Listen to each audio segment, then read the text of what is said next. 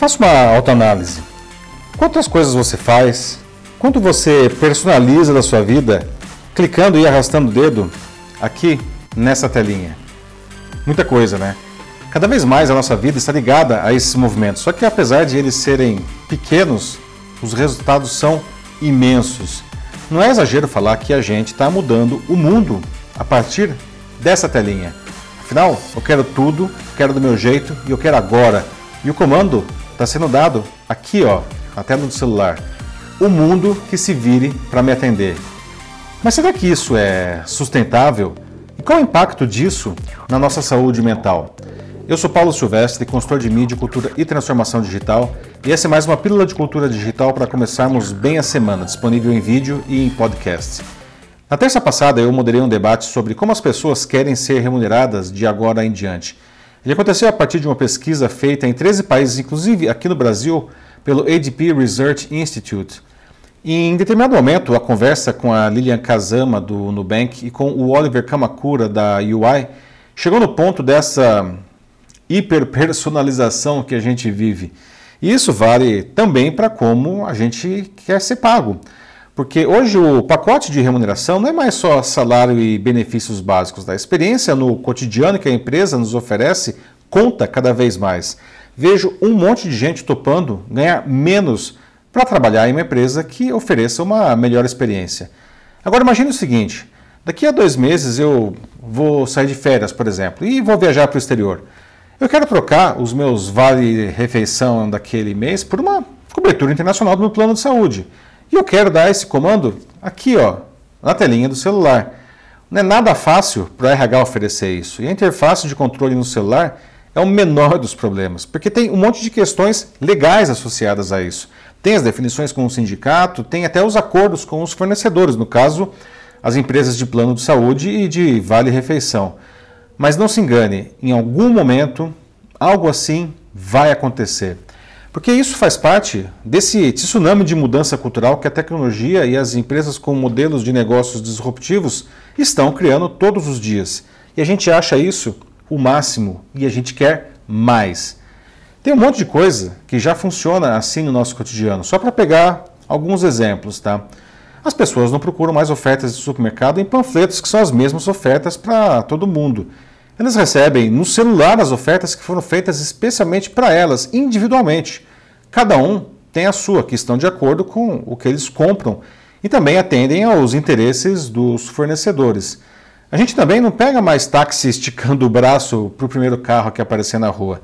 A gente escolhe o carro de acordo com a nossa necessidade e ele chega onde a gente estiver.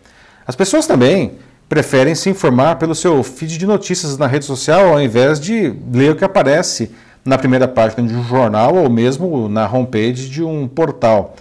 E o feed ele parece muito mais interessante porque ele é realmente personalizado, enquanto o veículo de comunicação é o mesmo para todo mundo. Veja, eu não estou dizendo que o feed ele seja melhor ou mais importante que a primeira página de um veículo que tem curadoria de editores, mas o feed ele acaba ganhando na preferência das pessoas porque ele é personalizado.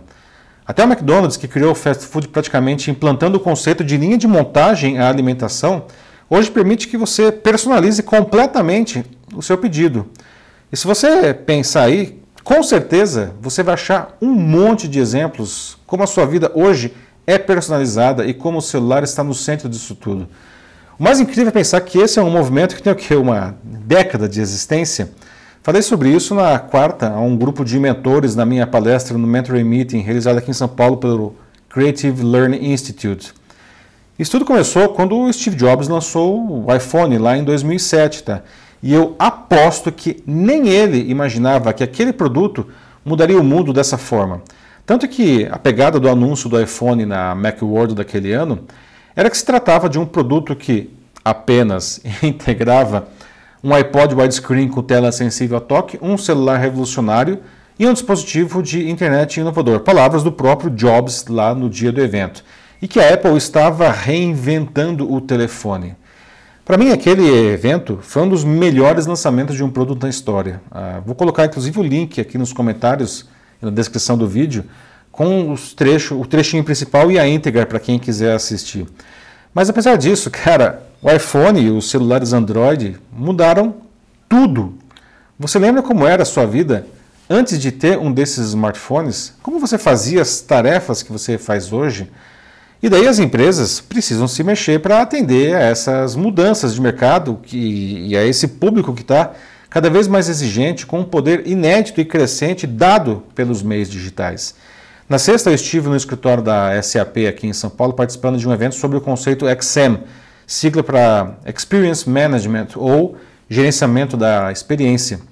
Eles mostraram a chamada Experience Gap, ou seja, a diferença entre o que as empresas acham que fazem pelo seu consumidor e o que esse consumidor efetivamente sente que elas fazem. 80% das empresas acham que entregam um serviço superior a seus clientes. Sabe quantos desses clientes acham mesmo? 8%. 8%. Olha só a diferença. Tem algo errado aí, claro. Essas empresas elas estão oferecendo uma experiência ruim a seu público e elas estão perdendo a chance de conquistar novos clientes e de fidelizar os atuais, que estão indo embora porque a experiência não é boa, ou pior ainda, porque algum concorrente está oferecendo uma experiência melhor. Não é pouca gente, como foi apresentado no evento lá da SAP, 80% dos clientes trocam de marca por uma experiência ruim. Durmam com um barulho desse. Como que as empresas podem fazer para solucionar isso? Justamente gerenciando a experiência de seus clientes. Se as pessoas estão assim tão poderosas por conta da tecnologia atual, o jeito é usar a tecnologia para pelo menos diminuir esse gap de experiência. O Nathanael Pantoja, executivo da SAP, que apresentou esses dados, uh, ele contou algo com o qual eu, aliás, eu concordo muito. A gente precisa parar de assumir coisas e perguntar para as pessoas. Temos que usar todos os canais disponíveis para interagir com o nosso público e aí combinar esses dados de experiência com os dados operacionais que a gente já tem, ou pelo menos deveria ter. Né? É dessa combinação que a gente consegue oferecer uma grande experiência. Nesse mundo da economia da experiência que a gente vive, temos que estar preparados para oferecer abundância para o mercado. Não interessa o que a gente faça. Isso já seria uma grande coisa, mas não seria suficiente. Porque temos que oferecer abundância e também temos que permitir que o nosso público personalize a sua experiência no canal que ele quiser. E quase sempre será aqui, ó, no celular. Muita gente pode perguntar nessa hora, cara, mas até onde esse negócio vai? Pergunta legítima, tá? Até mesmo porque isso já criou uma sociedade de pessoas ansiosas e intolerantes, a nossa sociedade. Sem falar na depressão. Segundo a Organização Mundial da Saúde, mais de 300 milhões de pessoas sofrem de depressão no mundo. É a doença do momento e ela cresce assustadoramente, inclusive entre crianças e adolescentes. Isso não é brincadeira, não é uma estatística frívola, gente. Não estou falando que isso se deve apenas a esse poder que o mundo digital colocou na nossa mão. Claro que não. Mas há sim um componente dele nessa história. Então o que a gente faz? A gente vai brecar tudo isso? Claro que não também, né, gente? Pelo contrário, isso é um caminho que não tem volta, né? Só vai crescer. E se as pessoas e as empresas fizerem a coisa certa, com ética, com consistência, responsabilidade, sem deslumbramento, o resultado ele vai ser excelente e vai ser para todo mundo. Tá? Temos que aprender a não só conviver com isso, mas também aproveitar o que a tecnologia nos oferece de bom, e é muita coisa. É isso aí, meus amigos. Vamos debater sobre como criar experiências incríveis na sua empresa ou instituição? É só mandar uma mensagem aqui para mim. Eu sou Paulo Silvestre, consultor de mídia, cultura e transformação digital. Um fraternal abraço. Tchau!